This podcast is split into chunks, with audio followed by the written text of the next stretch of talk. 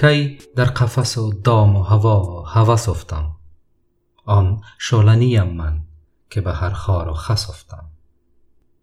حضرت بیدل اینجا باز با استفهام انکاری با کلمه کی می‌پرسد و بیان می دارد که من کسی نیستم که در قفس دام هوا و هوس خود را محصور دارم و شاله نیستم که به هر خار و خس خود را گرفتار نمایم.